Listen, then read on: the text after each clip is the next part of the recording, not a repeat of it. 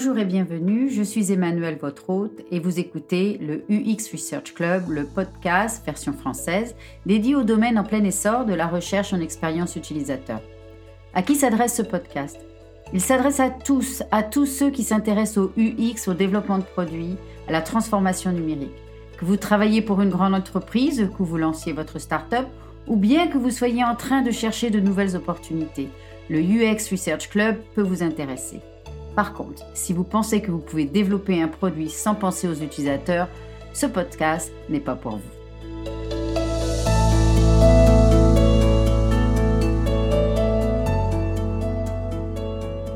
La recherche en expérience utilisateur est essentielle au cycle du développement de produits.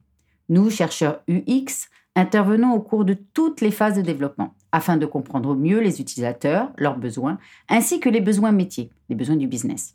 Nous évaluons les parcours utilisateurs, nous évaluons tout au long de la conception du produit la façon dont l'utilisateur interagit ou interagira avec votre produit. Comme je l'ai déjà mentionné lors d'un épisode précédent, la recherche en expérience utilisateur est bien plus que de l'utilisabilité. Nous utilisons des méthodes de recherche quantitatives et qualitatives qui proviennent de plusieurs disciplines telles que l'ergonomie, la psychologie, l'anthropologie, les sciences sociales, etc. Je parle de l'origine de la recherche en expérience utilisateur dans un autre épisode. Si cela vous intéresse, je vous invite donc à l'écouter. Lorsque nous commençons un projet de recherche, le choix de la bonne méthodologie est essentiel au succès et à la qualité de votre projet de recherche. Je comprends bien que certains d'entre vous avaient déjà de fortes fondations en recherche et cela peut vous paraître évident. Ce podcast s'adressant également à de jeunes chercheurs, mais également à des designers, chefs de produits et autres personnes intéressées par la recherche en expérience utilisateur, je préfère commencer par les principes fondamentaux. Mais par où commencer pour sélectionner la méthode de recherche pertinente? Dans la recherche, nous avons certaines règles selon lesquelles nous devons prêter attention avant de choisir là ou les méthodes de recherche. Nous devons essayer de comprendre quels sont les objectifs de la recherche et à quelles questions nous souhaitons répondre. En science, lorsque nous travaillons sur la partie méthodologique, nous faisons référence au design de la recherche, ce qui comprend la méthode, les participants, les outils utilisés et la procédure. Le terme design est utilisé dans le sens de l'approche méthodologique. Avant de choisir la méthode de recherche, vous devez obtenir la liste de toutes les questions que l'équipe produit se pose. Quand je parle de l'équipe produit, cela comprend le chef de produit, designer, sponsor du projet, etc. Une fois que vous avez toutes ces questions, enfin toutes les réponses à ces questions, c'est un bon point de départ. Mais aussi, le chercheur aura besoin d'obtenir bien d'autres informations. Il aura besoin d'obtenir le contexte du produit. À quoi sert-il? Où se trouve le produit dans sa phase de développement? Phase découverte, alpha, bêta, euh, bêta privé, EAP, programme d'accès anticipé ou produit déjà lancé. Il est aussi très important de comprendre quels sont les objectifs de l'équipe produit et quels sont les buts qu'ils essayent d'atteindre? Bien que différents, les deux termes, but et objectif, sont très souvent utilisés à l'unisson. Lorsque l'on travaille sur un projet, il y a cependant une différence qui n'est pas toujours connue. Un but est un résultat réalisable qui est généralement assez conséquent, pour ne pas dire large et à long terme, tandis qu'un objectif est court terme et définit des actions mesurables pour réaliser un plan global. Je vous recommande de vérifier avec l'équipe produit les objectifs à court terme et aussi la vision à long terme. C'est toujours intéressant de comprendre la vision globale et le but euh, qu'ils veulent atteindre. Nous souhaitons aussi savoir qui sont les utilisateurs ou les utilisateurs potentiels de leurs produits. Disposent-ils d'analyses liées à leurs produits telles que des enquêtes, les analytics, etc. Ont-ils des hypothèses? Et quelles sont toutes les questions qu'ils se posent? Je demande à l'équipe produit de répondre à ces questions dans un document Word ou similaire. Très souvent, l'équipe produit a besoin d'aide. Nous devons parfois organiser une réunion avec eux pour les aider à verbaliser clairement les questions qu'ils se posent afin que nous puissions obtenir plus de détails sur le produit en général. Une fois que vous avez toutes les informations dont vous avez besoin, ainsi que toutes les questions que l'équipe se pose, vous pouvez commencer à les regrouper. Certaines pouvant être plus spécifiques que d'autres, vous pouvez commencer à les réécrire sous une forme plus adaptée à la recherche. Ensuite, vous pouvez les associer à des thèmes plus généraux auxquels vous souhaitez obtenir des réponses. Une fois que vous avez toutes vos questions réorganisées, vous pouvez commencer à les associer au quoi, qui, quand, comment, pourquoi, combien. Nous utilisons différentes méthodes de recherche en fonction des questions. Le qui, le quoi, quand, comment, pourquoi, combien. Pour répondre à ces questions, nous n'utilisons pas les mêmes méthodes de recherche. Nous utilisons des méthodes quantitatives et qualitatives. Commençons par les méthodes quantitatives. Les méthodes quantitatives adoptent une approche descendante, top-down, en commençant par une vue d'ensemble et en utilisant un raisonnement déductif. Les méthodes de recherche quantitative nécessitent un échantillon assez important, c'est-à-dire beaucoup de participants, ce qui implique une grande quantité de données à analyser et en général, les méthodes quantitatives sont associées à la recherche expérimentale. Les approches quantitatives valident les hypothèses, les théories ou les idées préconçues. Les méthodes que nous utilisons pour collecter les données quantitatives sont les analytics, les enquêtes, les taux de clics, les premiers clics, les tests expérimentaux tels que le time on task, qui est le temps pour effectuer une tâche, et le eye tracking. Les méthodes de recherche qualitative adoptent une approche ascendante, bottom-up. Elles partent d'une observation spécifique pour généraliser et éclairer la théorie. Généralement, la recherche qualitative nécessite moins de participants, des études de cas, observations, entretiens, tests utilisateurs, etc. Les approches qualitatives nécessitent une analyse approfondie afin d'identifier les phénomènes, les schémas communs et les occurrences systématiques. Les méthodes que nous utilisons pour collecter les données qualitatives sont en général les interviews, les observations, les groupes de discussion du type euh, focus group, tests utilisateurs, enquêtes euh, contextuelles, guerrilla testing. Très souvent, les entreprises concentrent leur attention sur les chiffres, sans penser au qui, au quoi, au comment et pourquoi ce qui a pour effet de passer à côté de l'essentiel. Combien de fois je suis en réunion de lancement d'un produit, la technologie et le design sont déjà sur les starting blocks, avant même de commencer à se demander ce qu'ils veulent réaliser, qui utilisera le produit et comment et quels sont les besoins des utilisateurs? Ils ont juste décidé de développer quelque chose sans avoir une définition ou même une vision sur ce qu'ils envisagent de développer. Et nous pouvons déjà anticiper que l'ensemble du produit n'aura pas une bonne fondation. J'aime bien faire une métaphore avec une maison, car c'est le même principe. Avant de construire une maison, vous avez besoin de faire une étude pour créer de bonnes fondations. Eh bien, quand vous créez un produit digital, c'est le même principe. Maintenant que nous avons toutes les questions et informations dont nous avons besoin, un autre point très important va nous aider à définir l'approche que nous allons utiliser. C'est la phase de développement. Où en est votre produit? Est-il en phase de découverte, en phase alpha, en phase bêta, en phase private beta, bêta privé, ou est-il déjà lancé Est-il live? Pour développer un produit performant, il est impératif de passer par toutes ces étapes. Se précipiter ou sauter une phase peut affecter la qualité de votre produit et son résultat. Nous comprenons que nous devons parfois prendre un projet de recherche, commencer un projet de recherche, alors que le produit est déjà en production. Et nous faisons tout ce que nous pouvons pour se tenir au mieux l'équipe produit. La phase de découverte est la phase la plus critique lors du développement d'un produit. La recherche est essentielle lors de cette phase et devrait se produire systématiquement au début de tout nouveau projet. Cette phase peut prendre en général entre 4 et 8 semaines selon la complexité du projet. Le but de la découverte est d'avoir une compréhension complète de la situation actuelle et elle est généralement utilisée pour décider de ce qui va se passer pour le produit.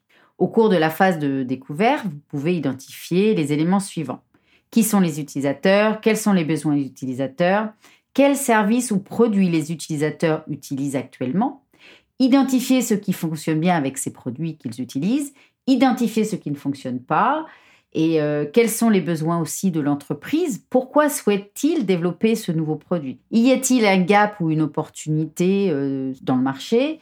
Existe-t-il un produit similaire dans le marché? Comprendre euh, également la législation ou les régulations en cas échéant pour le gouvernement, la finance et les assurances. Identifier s'il y a un réel besoin pour ce produit, etc. La phase de découverte fournit une base de référence de la situation actuelle et détermine s'il est viable de créer le nouveau produit ou service. Le rôle du chercheur en expérience utilisateur dans la phase de découverte est crucial. Certaines entreprises ne voient pas l'utilité d'avoir un chercheur à ce stade et pensent qu'elles ont déjà suffisamment d'informations et de connaissances pour euh, engager euh, un développement de produit. À mon avis, c'est un peu risqué. Bref, les conséquences de ne pas avoir de chercheurs euh, lors de la phase de découverte peut affecter directement le résultat du produit final. Certains membres de l'équipe produit prendront une décision en fonction de leur propre compréhension, idée ou connaissance de la situation, ce qui n'est pas toujours dans le meilleur intérêt du produit. Un chercheur permettra d'identifier l'écosystème de l'utilisateur et d'évaluer les besoins importants, les problèmes et les frustrations de l'utilisateur.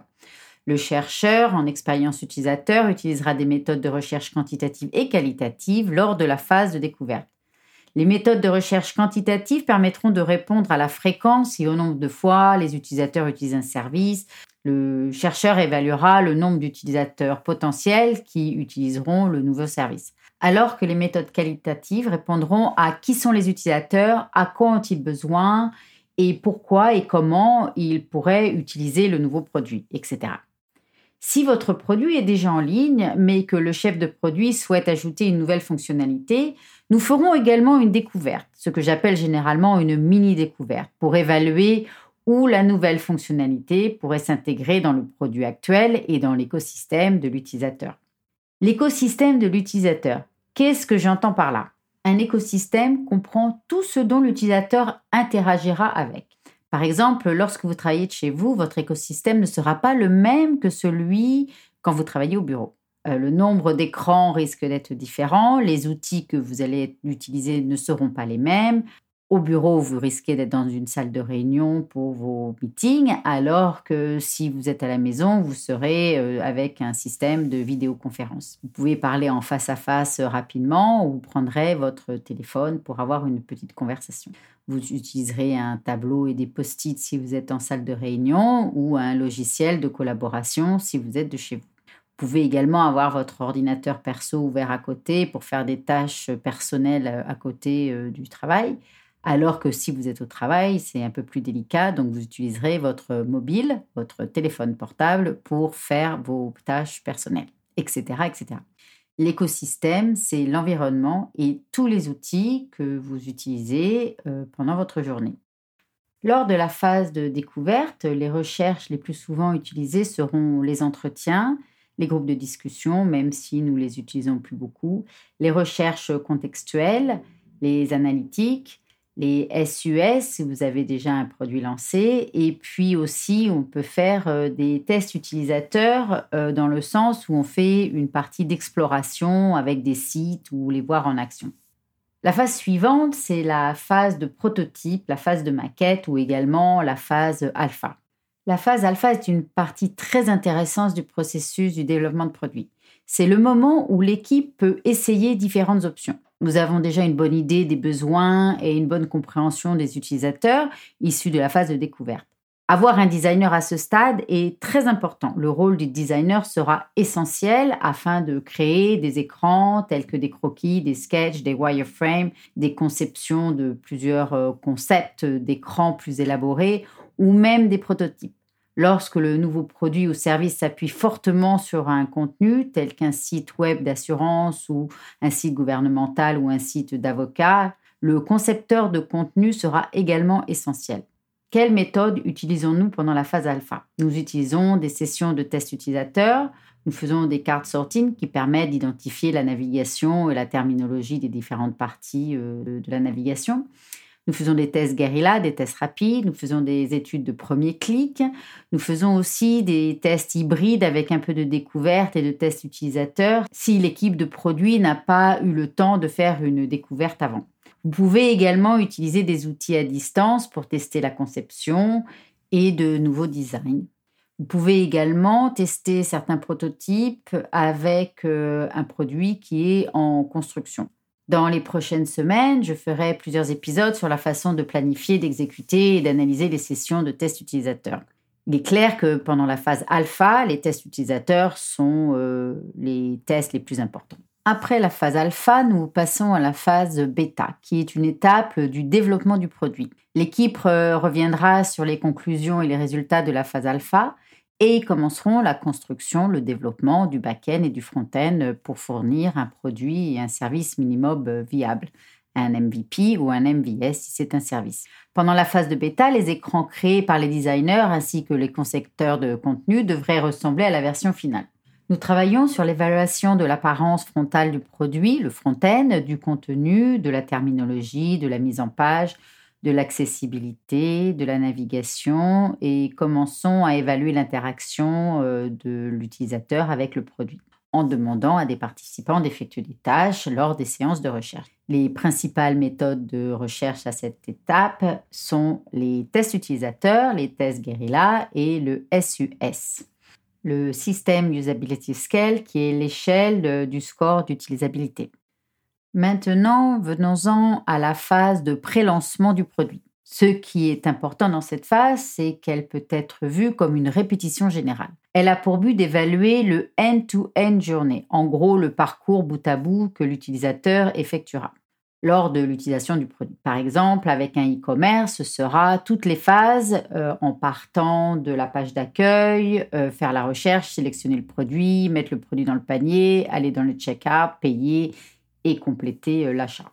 Donc, ce que je recommande dans la phase de pré-lancement, qui est une phase qui est très importante parce que je recommande vraiment de faire ces end-to-end euh, testing. Euh, ce que je recommande, c'est les tests utilisateurs bout à bout du parcours, les tests guérilla qui peuvent être faits également, les time on task pour savoir combien de temps il faut à l'utilisateur pour performer certaines tâches, les études de ce que l'on appelle les diary studies, les études des journaux. En fait, c'est quand une personne va euh, prendre note de tout ce qu'elle fait euh, pendant sa journée quand elle utilise un produit. Et bien sûr, le SUS.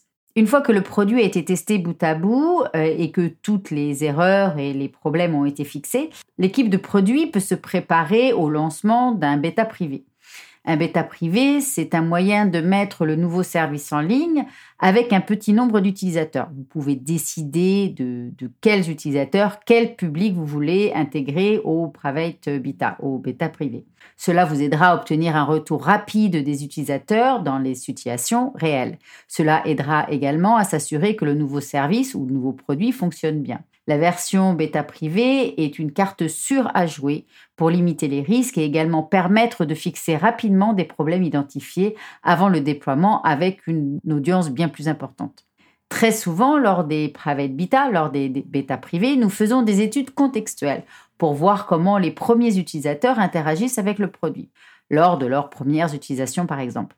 Ensuite, nous mettons en place des canaux de communication par lesquels l'utilisateur peut fournir des informations. Cela peut être vu comme un diary study, une étude de journal. Je recommanderais également, après quelques semaines, en fonction du temps que vous avez, de faire un entretien face à face ou euh, en visioconférence avec euh, les utilisateurs du bêta privé, euh, afin d'avoir un retour d'expérience avec les utilisateurs et de faire également un SUS. Si vous avez un grand nombre d'utilisateurs lors du bêta privé, je ferai également une enquête en ligne pour valider les résultats des tests utilisateurs et des entretiens avec une audience plus importante. Après la phase bêta privé, vous pouvez lancer votre produit. Maintenant que votre produit est en ligne, j'espère que les analytics sont bien configurés, sinon je recommanderais fortement d'identifier les points importants à capturer dans les analytics. L'analyse, si vous en avez un, ou sinon le chef de produit ou le chercheur gardera un œil sur les analytics afin de capturer le trafic et identifier les pics tels que des volumes élevés ou des volumes faibles d'activité.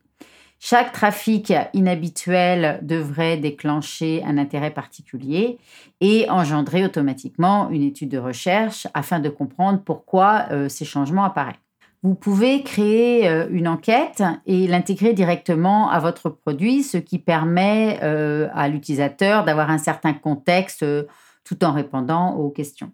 Vous pouvez également faire une grande enquête basée sur les thématiques que vous avez identifiées tout au long du développement du produit, ce qui permettra d'identifier la satisfaction et certains retours des utilisateurs. Vous pouvez également exécuter un SUS régulièrement afin d'évaluer euh, où se situe votre produit en termes d'utilisabilité. Comme vous avez pu le constater, nous avons tout un panel de méthodes de recherche que nous utilisons euh, tout au long du développement du produit. Un troisième point très important euh, dans le choix de la méthode de recherche que nous allons utiliser lors de nos projets de recherche, ce sont les participants, car ils sont au centre de toutes nos investigations. L'accès aux participants peut interférer avec le choix de nos méthodes de recherche et vous devez parfois être un petit peu flexible. L'accès aux participants ou aux répondants sont la clé pour valider les résultats de la recherche. Il peut s'agir d'utilisateurs actifs, d'utilisateurs potentiels et de nouveaux utilisateurs. Dans quelques semaines, je consacrerai un épisode dédié aux participants et tout ce qui les concerne, y compris le recrutement, l'éthique et la protection des données. L'accès aux utilisateurs peut parfois être très compliqué. Généralement, ça prend un temps fou.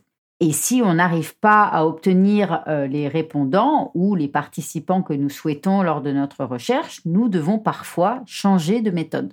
Laissez-moi vous donner un exemple. Vous souhaitez faire un test de card sorting pour identifier la terminologie et la navigation de votre site. Vous préparez toutes vos fiches pour le faire en ligne et puis vous, vous envoyez le lien à un panel d'utilisateurs. Et après quelques semaines, vous vous rendez compte que vous n'avez que 7 ou 8 réponses.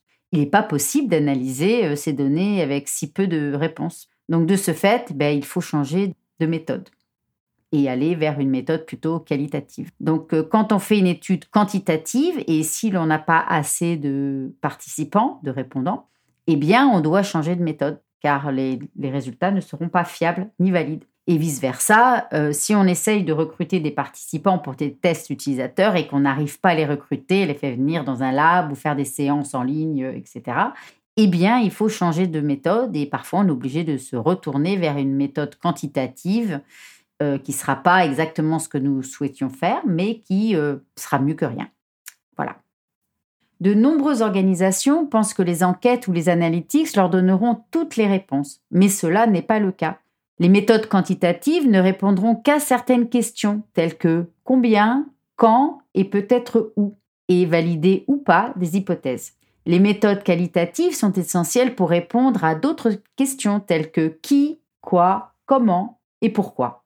Notre rôle en tant que chercheur UX est d'éduquer et d'expliquer nos approches, et nous devons avant tout comprendre ce que l'équipe produit essaye de réaliser, quelles sont leurs questions de recherche, et ensuite nous pourrons identifier là ou les meilleures méthodes de recherche que nous pourrons utiliser. Pour résumer, comment choisir les méthodes de recherche et les approches pertinentes pour collecter nos données lors de nos recherches en expérience utilisateur? Nous devons avant tout considérer trois paramètres pour choisir la méthode. À quelle phase de développement le produit est-il? À quelles questions l'équipe produit a-t-elle besoin de réponses Et comment accéder aux participants pour collecter vos données Je vous remercie de votre écoute.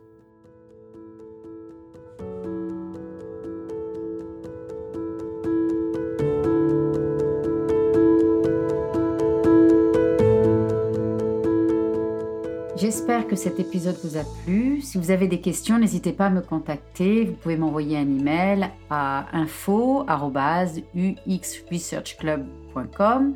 Vous pouvez également trouver de nombreuses informations sur la recherche en expérience utilisateur dans mon livre Practical User Research: How to Integrate User Research to Your Product Development. Malheureusement, il est en anglais et je n'ai pas encore eu le temps de le traduire en français.